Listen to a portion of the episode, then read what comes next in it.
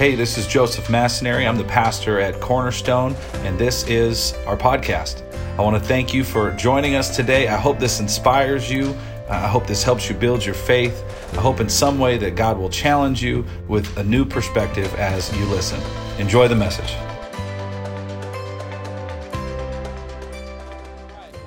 Bible, and I know you do because you either have a Bible or a smartphone or some type of a device, would you open it to the book of Haggai?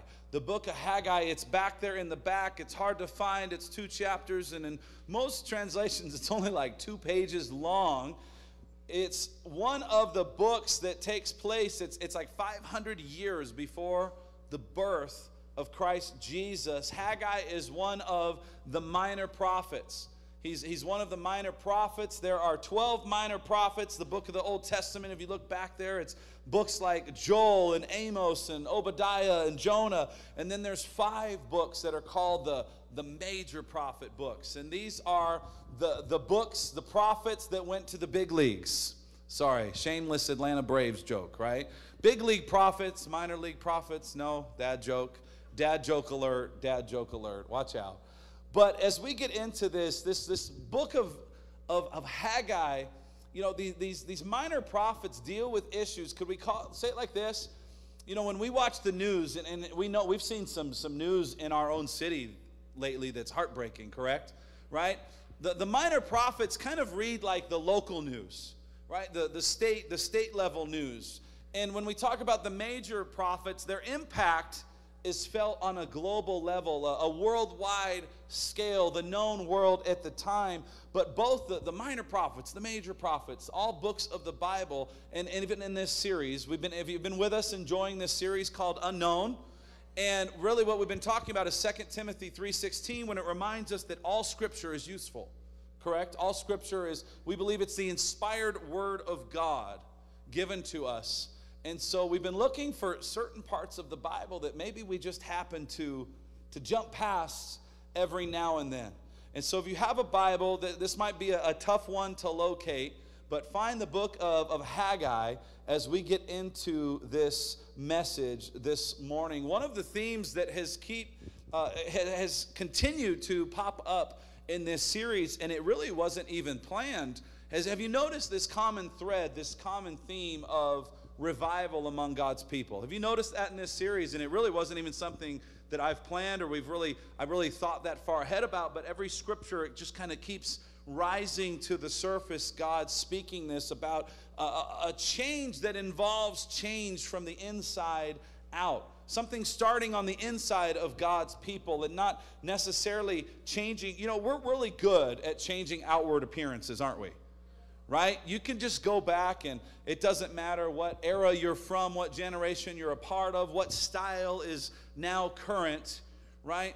But when we talk about revival, we're not talking about changing our outward actions, but we're talking about something that begins in the heart of God's people.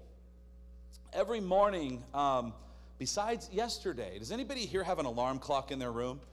Your iPhone, does anybody have like an old school alarm clock that has buttons, right? How do those work, right? How do you ever get those to work anymore? It's confusing. Does anybody use like Siri or Alexa? Yeah, sure, there we go. Yeah, me too, right? We have those, we got them on Black Friday last year, those little Alexa dots. They were really cheap, the little circle things. And it's really cute. Even my girls will set their own alarm for school, and they'll say, Alexa, set alarm for 6:30 a.m. to You Don't Know You're Beautiful by One Direction. And they'll listen to, it is interesting. They love One Direction. I got to admit, I've learned about their music recently, and I know they're like a band from the past. They're pretty amazing. Like, they're pretty good. I missed that in 2010. That was like, I totally missed the boat on One Direction. But my kids, they set their alarms, and we will set ours, and I do it every day but Saturday. Saturday, I make sure to tell them, like, don't come in our room until the sun is up, right? Any parents in the house, you know how that feels, right? It's like, yeah, one day, like, no alarms going off. Make sure you better not come in here till the sun rises, right? But every day we set our alarms to get something done, right? We set our alarms to kind of spark us to move, to get us to get out of our warm, cozy situation. You know, it always, to me, I don't care, it always feels like when that alarm clock goes off, is it just me or does it always feel like it goes off at an inconvenient time? Even though you know the time, you said it the night before, but it still feels like it's interrupting something. It's called my sleep, right? Yeah, you're interrupting my sleep. But, you know, alarm clocks have a way of stirring us to action, don't they? They have a way of stirring us to get the day going. And no matter how many times you hit the snooze button, I'm a snooze button. Anybody here hit the snooze button? That's a habit I read I got to break. I got to stop hitting snooze. I heard it's good for you to just not hit snooze and go. Go, go, go. But you know what's interesting? No matter how much you delay, how much you hit that snooze button, it doesn't change the fact that you have something to do that day. You can hit snooze all you want, but it doesn't change the reality that you have somewhere to be at a certain time, correct?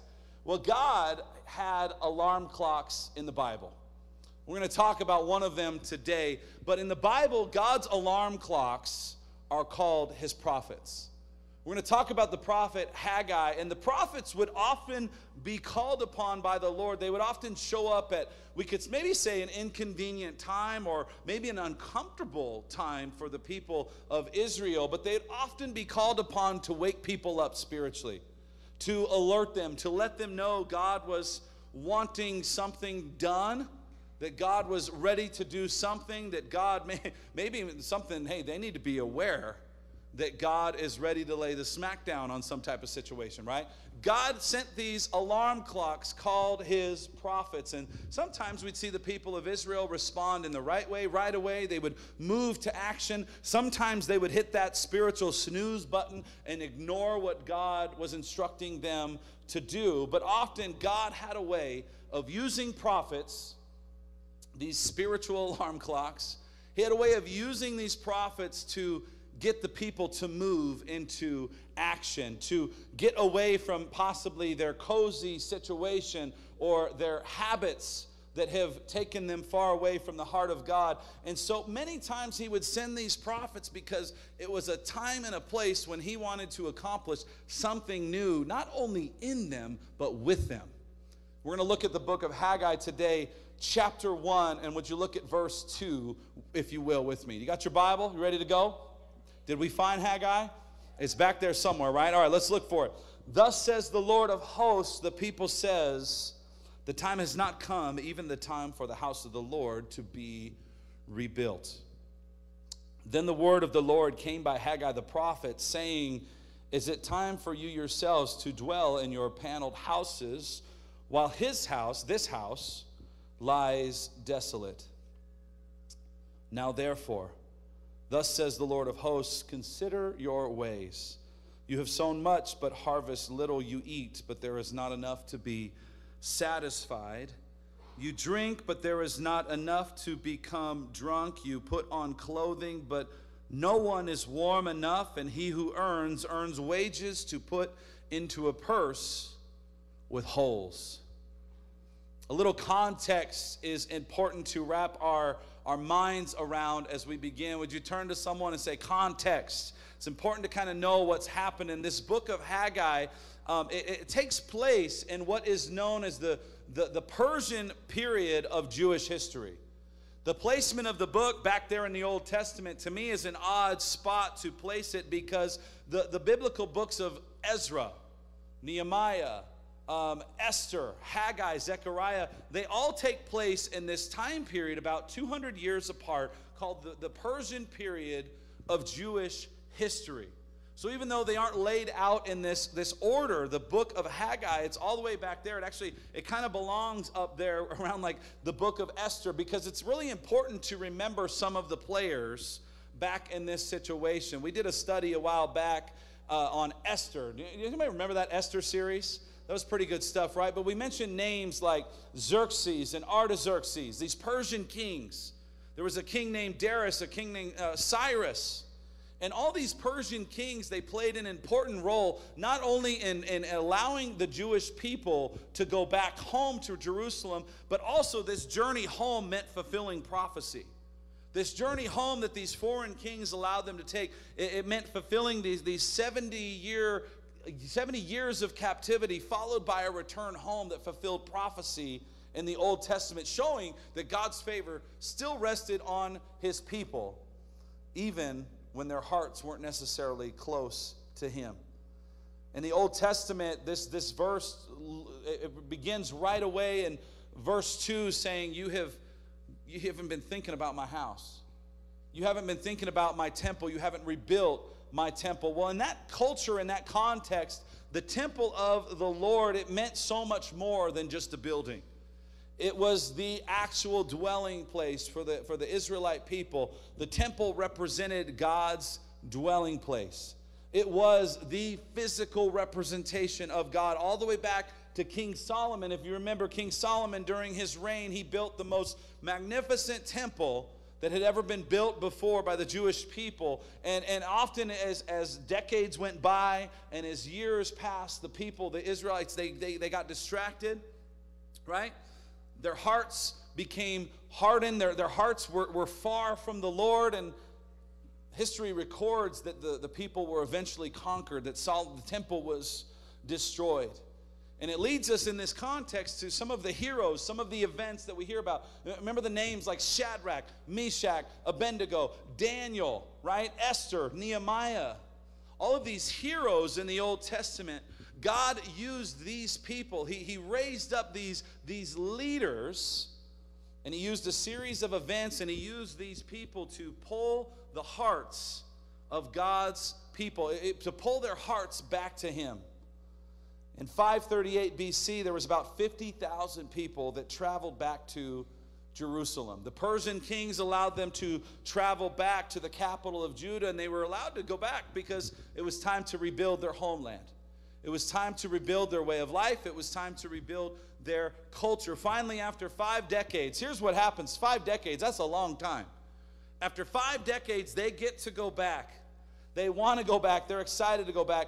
And the first thing the Bible records is that they begin to construct. They begin to rebuild the temple of God because it represents his dwelling place. They built the foundation. Bible records that in history they even built the altar, but then something happened and they stopped.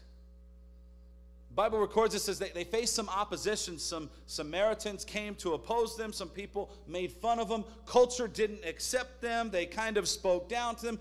They hit some opposition, and all of a sudden they're like, oh, you know what, this job, this whole building the temple thing just got hard. You know, if it's hard, I don't really know if God wants us to do this anymore, because it's hard, right? That's kind of like, it must not be God's timing, because this just got difficult, right? I mean, we know we're supposed to do this, but this just got a little too difficult. And so that's the backstory. And so what happens, they meet a little bit of opposition. And so for 15 years, they decide to just leave this construction project alone and move on with their lives. They decide that, you know what, we're gonna build up our own homes, we're gonna do our own thing, and we're gonna leave God's house unattended. They actually started, the Bible says, to build very nice houses. It uses that term in some translation. It says paneled houses, which is we'll get into this a little later, it's a term for fancier houses. But they got to a place where I think it's easy for us to walk in this fashion. Number one, would you write this down? Are you a fan of God, or are you a follower of God? Would you write that down in your notes this morning? Number one, are you a fan or a follower? I think culturally this is a very easy, an easy habit for us to walk into, sometimes without even knowing it. So often we can know a lot about God. We can know him. We can know a lot about him. We can even know his word up here. But we can actually know a lot about him while not really experiencing much of him. We can know a lot about him while not actually serving him in any tangible way. We just know a lot of things, right? I think culturally even that's an idea that's really, really acceptable, right? In our culture, I think it's, they're pretty good in our country about, you know, it's okay to mention God. It's okay to talk about God in a very general sense, as long as you don't cross over the line and mention the name Jesus, right?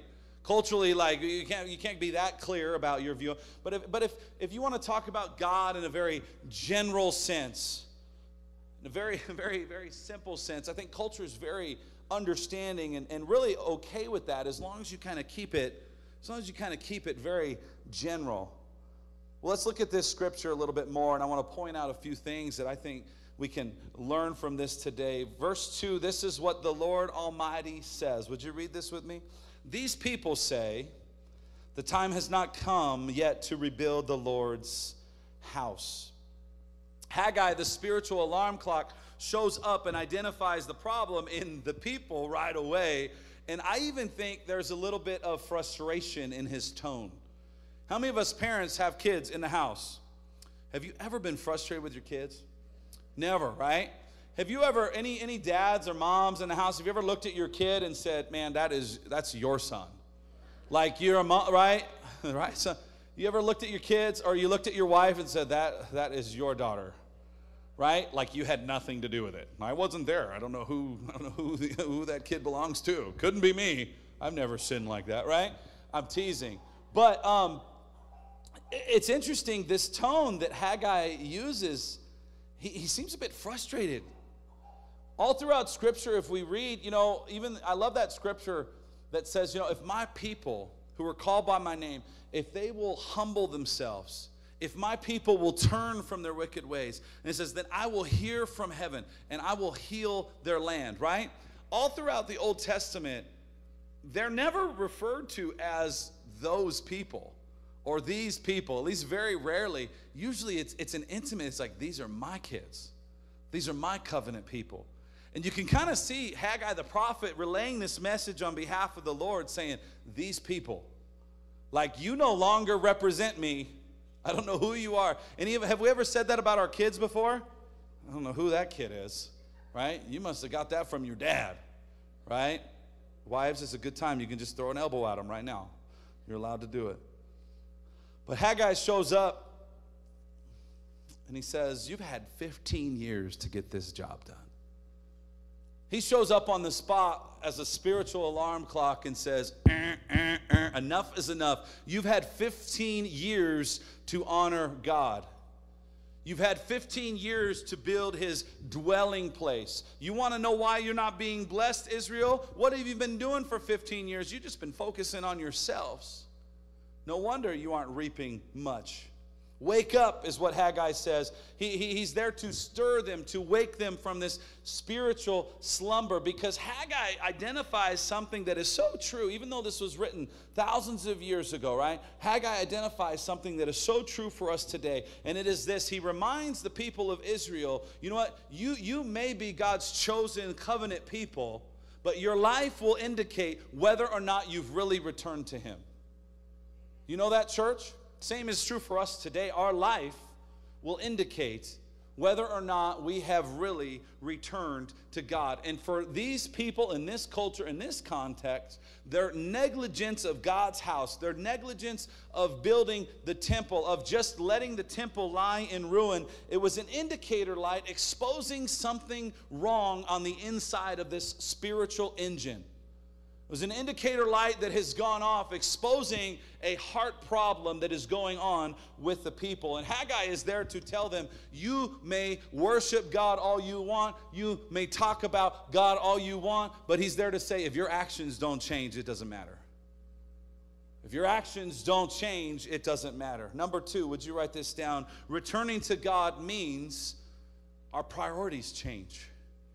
A return to God means our priorities change. We don't get to try to move God. We have to move ourselves. We don't get to reposition, right? We have to reposition ourselves according to him. This neglect of the temple is a huge problem. Let's read more about it in verse 3. Then the word of the Lord came through the prophet Haggai. Is it a time for you yourselves to be living in your paneled houses, he says, while this house remains a ruin?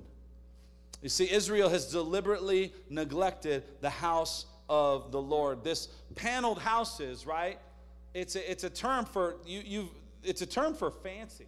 It's a term for you've made, like, you're not just getting by, like you're loving this a little bit too much. These fancy houses, these elaborate houses. And you know what? Many times, if we're honest, we act a lot like the people in Haggai. We know there's a problem. We know there's something going on. God, we want to see you fix the problem, but we don't necessarily want to address that spiritual indicator light that is going off, right? This temple being left in ruins is a big problem, what is going on in their heart. How many of us ever drive a car and it's really, really tempting to ignore those lights on the dashboard? Does anybody here ever do that sometimes? Some of us, like, have you ever, or some of us maybe we learned it the hard way, like, oh, there's a light that went off, and I don't know, Dad, it meant something. I think I said that to my dad one time. There's a thing, it was like a drip, and my dad said, yeah, that's the oil. You got to put oil in the car, son, right? Oh, the engine went out. I don't know why. Wow, right? But oftentimes, we have these indicator lights in our cars that they're telling us there's a problem inside, right? And you could go and you could Google how to turn off the oil change light. You know you can actually turn it off without ever changing the oil, right? You could actually reset your maintenance light without ever really addressing what's going on in the hood.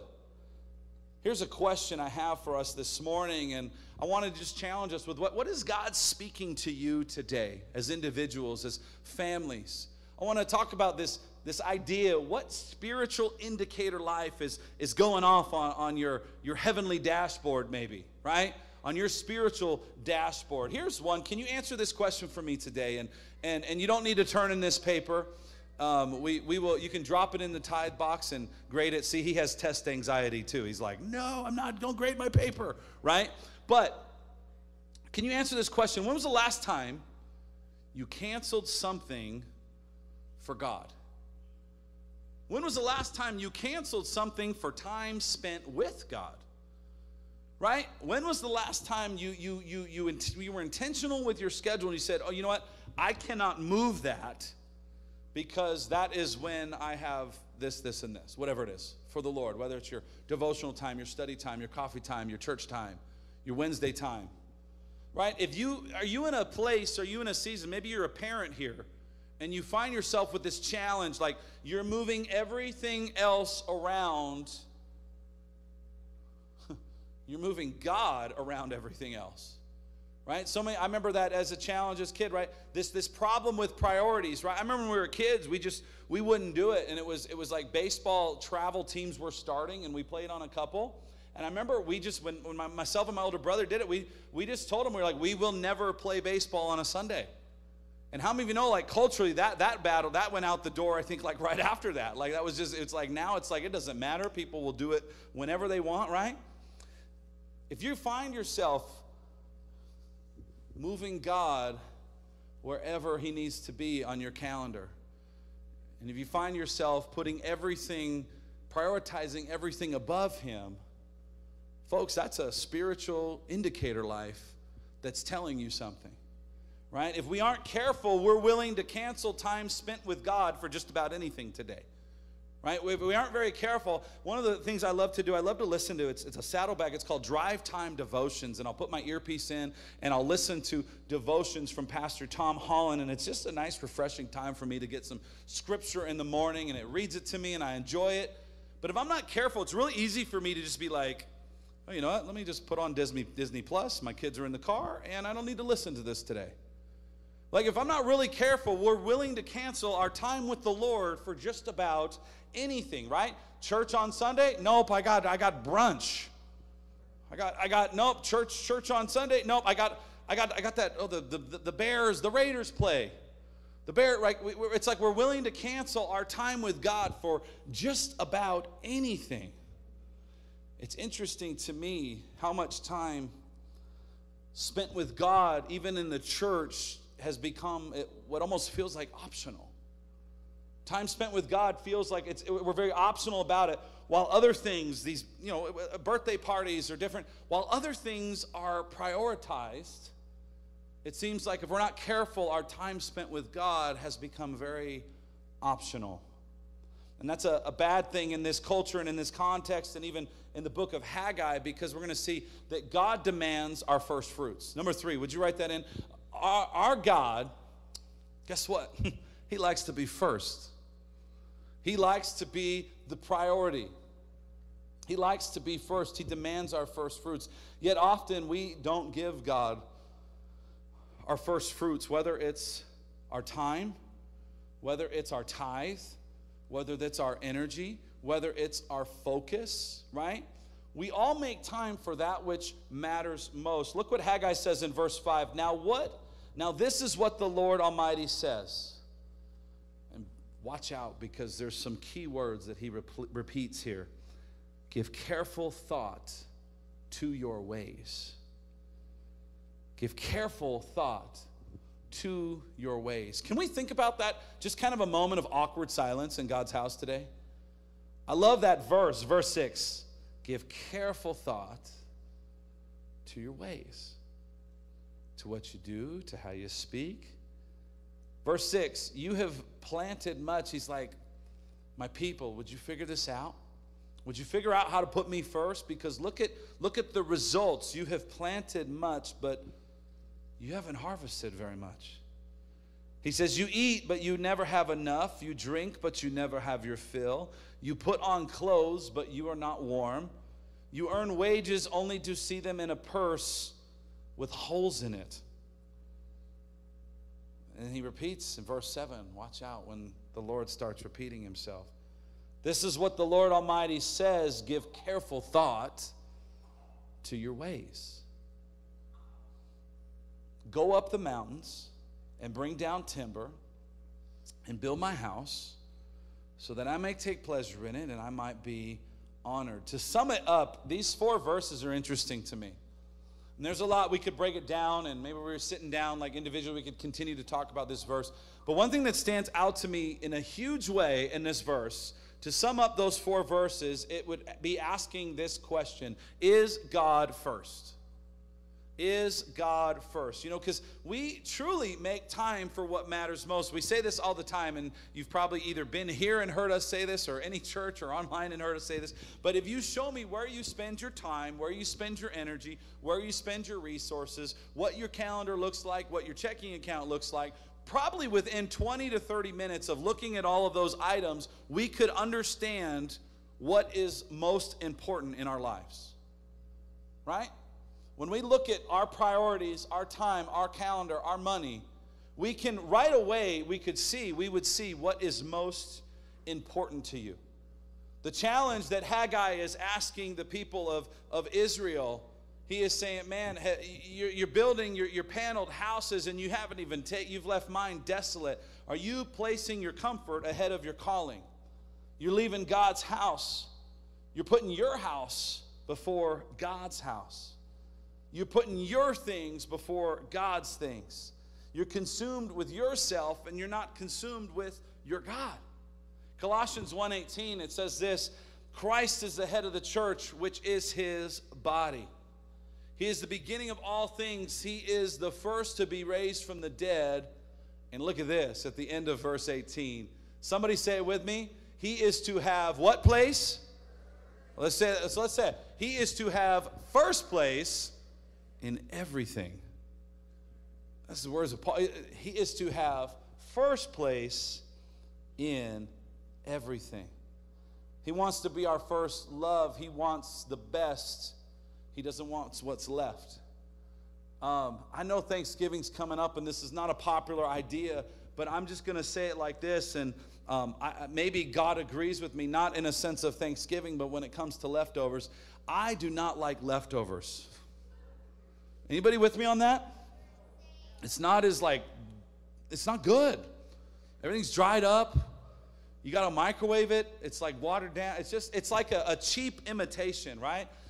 I'm just not a fan of leftovers in a sense of when it comes to food. I just like it like the day of, or how we prepared it, or how it was meant to be to be made, whatever it is. But think about this in a spiritual sense.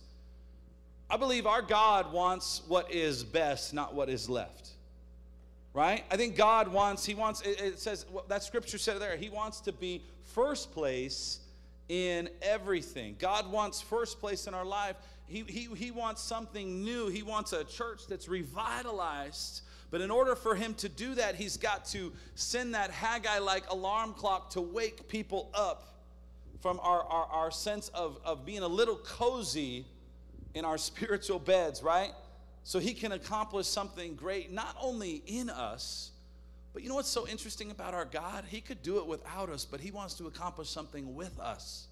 I mean, isn't that amazing about our God, that he wants to partner with us when we there's so many things we don't have together, yet he wants to partner and do it with us. But it starts with a simple step of this word is very difficult. It's this word, it's obedience.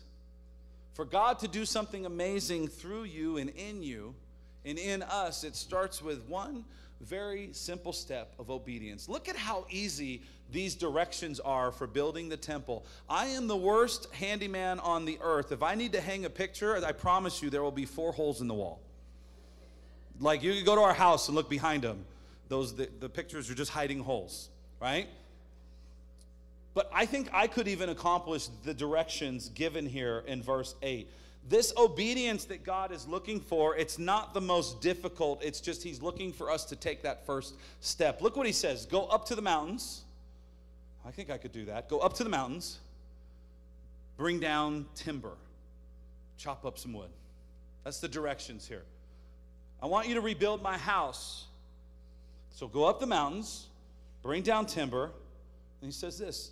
Build my house so that I may take pleasure in it and I might be honored. You know, sometimes I think, man, we're not qualified enough. I don't know enough. Oh, really? He says, go up the mountain, chop down the tree, and build my house. Really, what he's saying is, take a simple step of obedience. I will help you figure the rest of it out, right? He didn't give them the whole directions on the temple, what it needed to look like, how beautiful it needed to be. Go up the mountains and do something. Go up the mountains, chop down a tree, bring down the wood. Go up the mountains, chop down a tree, bring down the timber, build my house. It's not that difficult, right? But the reality is, I think the people forgot, is we never will see or understand the blessings until we put ourselves out there and take that first step of obedience. And sometimes that first step of obedience is a scary thing, but that simple step of obedience leads to massive blessings. If you talk to, anybody remember Pastor Jim Thompson or the Wyatts, who they've invested so much into Africa? Anybody ever, we know them still, right? Yeah, some of us. You think of someone like Pastor Greg, who served the Lord in our city for like 40-something years, right? Many years. Many years. No, I'm kidding. But you think about it. Simple steps of obedience. I remember being a kid pulling up to this like corner, and it was just a dirt lot. It was just dirt. But we don't know God's blessing on the other side of obedience, right? But one thing that's clear in Scripture, we've got to take that first step of simple obedience. The outcome is God's job. The obedience is my job. Does that make sense to us this morning? How does that apply to you? What area of your life, what simple, small step can you take of obedience that you don't just keep taking spiritual steps back, you don't keep ignoring the indicator light underneath the hood, but you just take one little small step, of obedience. And then the blessings that come, the blessings on the other side of obedience, God's going to do it. God's going to do it, and he's going to do it in a way that we can't even understand it. The outcome is his responsibility. The obedience is ours. So what unfinished business do you have? I want to, as we pray in just a moment, we have one more point, but I just want to kind of just really hammer that home today. Don't wait for God to raise up a Haggai in your life to annoy you with the alarm clock. Don't wait for that Haggai, that spiritual alarm clock, to come and bust your chops. Go up the mountain, chop down the timber, build my house. That's how simple the directions are. Go up the mountain, chop down the trees, build my house. It's amazing to me that they did not see their need for change.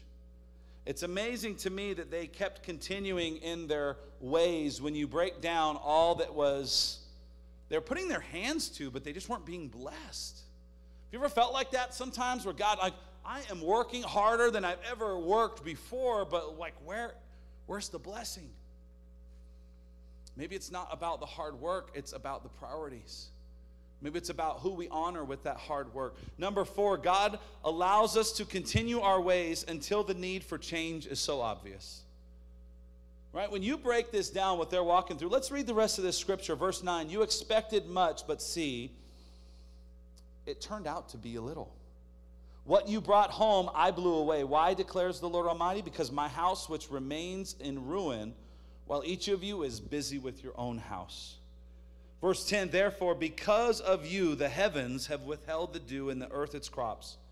11, I called for a drought on the fields and the mountains on the grain, the new wine, the olive oil, and everything else the ground produces on people and livestock and all the labor of your hands. I've called on a drought for everything you possess. I'm gonna make sure you people understand is what he tells them. Haggai says, do you finally see that you need to change? Do my people finally see that God can begin to do something new and use them in new ways? But he's saying, you've got to put me first. All throughout the history of Christianity, we have moments where God is ready and waiting to do something new. He's ready to manifest his presence and reveal himself in a new way, right? But all God's people got to do is continue to just put him first, to take that simple step of obedience. Sometimes God, I think, just allows things to happen. Sadly, I think he even allows chaos to break loose, because sometimes we need that reminder of who is in charge. Sometimes, like, we have so many cool things that distract us and technology that takes our attention away from the Lord. Sometimes I think God wants us to see in a tangible manner that he is still God, that he can still stop everything. He can stop our day. He can stop our world. He can shake things up, but he is going to shake things up for us until we recognize that he is the top priority. Right? You look at what he did. He, like, everything, their oil, their crops, their cows, their everything, their commerce, everything was affected until they realized we need to build his house. We need to build his kingdom, because nothing on earth is above or beyond the reach of our God. Somebody say amen. Let's bow our heads. Let's pray. God, we come to you today, and Heavenly Father, it is good to be in your house, and God, it is good to come and to worship you. But Lord, we just come with a heart and a desire. God, I pray you make it our desire today to make one little change. God, to take one little step of obedience towards you, because we don't know the blessings that await us on that other side of obedience. So God, we take a moment, and I just want you to maybe even this morning to reflect on what God has called you to be about. I want you to take a moment, and this isn't a question for your wife or your husband. This is a question for you. Is there something God has called you to do? Is there something you're supposed to do? Is there someone you're supposed to reach out to? Is there something you're supposed to give? Is there some type of unfinished assignment in your life? Is there something to rebuild? Is there some area to put God first in? You don't have to have the whole map. You don't have to have the whole idea, but God will bless your obedience. We do know that. It's very difficult to take steps of obedience when we don't have the whole painting, the whole picture in front of us. And it's difficult to address the problem. Sometimes, God, forgive us. We don't want to just address that indicator light all the time. But God is looking for obedience. You don't have to have the whole career plan figured out. If you're a young person here today, watch it online, whatever, you don't have to have what college picked out. You don't have to have the 4-year plan and the master's plan. You don't have to have it all figured out, but you need to take a simple step of obedience today. And when you do that, God wants to move in a powerful way because you have put him first. So as we continue to pray, maybe you're here, maybe you're online. I believe God wants to do something powerful in your life, but it takes obedience. Maybe you're here this morning, and I even want to put it this way. Maybe you're here, and that step is taking a step towards Jesus. Maybe you've never really trusted in Jesus. Maybe you've been in the vicinity of Jesus. Maybe you've been a fan of Jesus, but you realize you really haven't actually maybe been a follower of Jesus. You've been following many, many other things. Or maybe you grew up in church and just haven't been in a while, but I want to tell you this. God has something so amazing for you today. He has a son. His name is Jesus. We say his son went to the cross for you. He went to the cross for any of you watching online. It doesn't matter how terrible you've been, what you've been. It doesn't matter how dirty you feel, but the Bible says when you call upon the name of Jesus, when you acknowledge the name of Jesus, that he forgives you, he accepts you. And the Bible says he creates a new you. But he wants to be first. He wants his son to be first. And the time is right now to make that decision. It's a moment to say yes. If that's you, if you would want to just say, you know what, I need to recognize him. I need to call on him. I need to acknowledge him. I need to come back to him. If you fit into any of those steps, I want you to take that step of obedience right now by just either making eye contact with me or just lifting your hand really, really quick. But if you want to say yes to Jesus, would you just lift your hand or lift your eyes? I'm going to just count to 3. 1, 2, and 3, and just go ahead. Would you lift your hand? I see you over there. Anybody? I see you, young one over there. I see you, young one over there. I see you in the back. I see a hand over here. I see you, young one right here. Amen. I see those hands. If you lifted your hand or if you lifted your eyes and I missed you, would you pray this with me today? Father, I give you my life. Jesus, be my Savior. And Jesus, forgive me. I acknowledge you. I make a step of obedience towards you. And I believe in you. Would you make me new? Would you say this, church? Let's all say this. Lord, fill me with your Spirit so that I can serve you. I can live my life for you. Somebody say amen. Amen. Amen. Is that exciting stuff or what are we doing here, right? This morning we're going to come before the table of the Lord, and as we get ready to dismiss, I'd like you to take the cup. Jesus sat. You know, he didn't tell us and instruct us to do a whole bunch of things. We know he said that we need to love each other. We know he said you need to obey my commands, but really one of the biggest things Jesus said, you need to be baptized and you need to remember, and you need to remember him through communion. Does anybody need a communion cup? I see you there, Lisa. Would you throw your hand in the air if you need the very fresh tasting cracker and juice cup combination? Yeah. Throw your hands up. Leave them up. We want to make sure everybody has time. But the night Jesus was betrayed, would you take it? He took bread, and as he was sitting there with Peter, as he was sitting there with his disciples, some of which no doubt he was very proud of, and others no doubt he knew the way. I think Jesus, as he did communion, he knew how Peter would fall short. He knew what was going to happen to him. And I find it amazing, the grace of Jesus on full display, right there with those who were going to fail him just hours later. He took the bread, he gave it to them, he broke it, and he said, remember this, this is my body, which is broken for you. He said, take and eat and do this. And when you do it, remember me. Can we do that, church?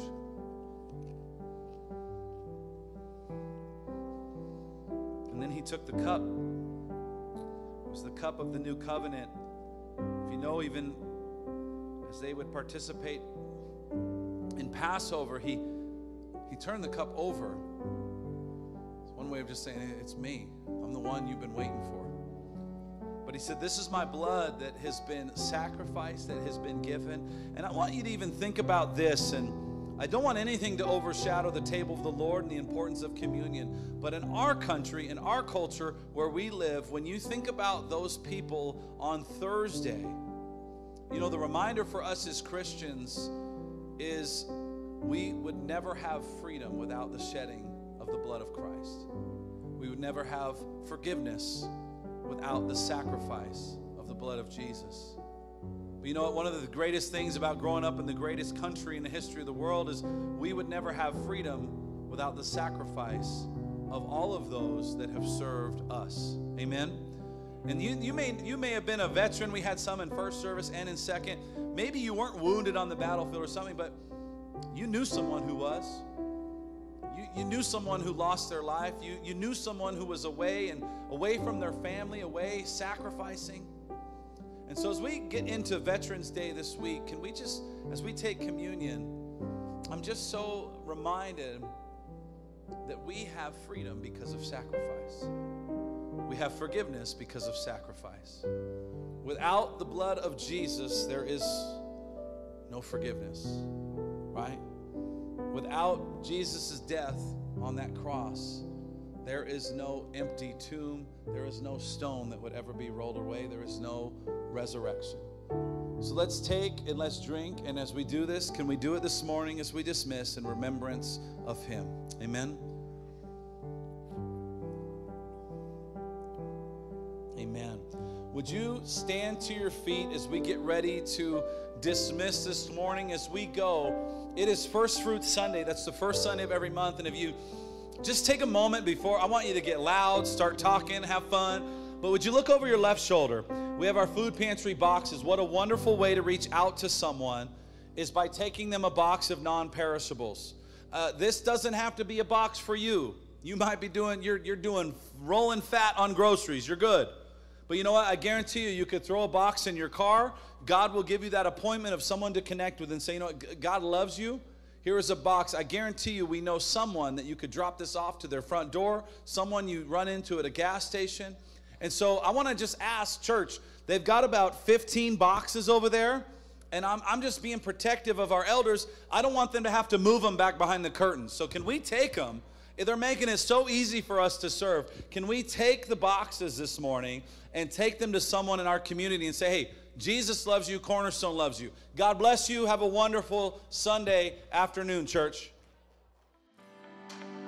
Thank you for joining us today, and a special thanks to those who give to Cornerstone. You know, it's because of you, our ministry, it's possible. You can click the link in the description to give now or visit us at cornerstonelv.com. And if you enjoyed the podcast, you can subscribe, you can share it with friends, share it with family, help us spread God's word. You can also join us live every Sunday. We invite you, 9 a.m. or 11 a.m. We stream service live. Thank you again for listening.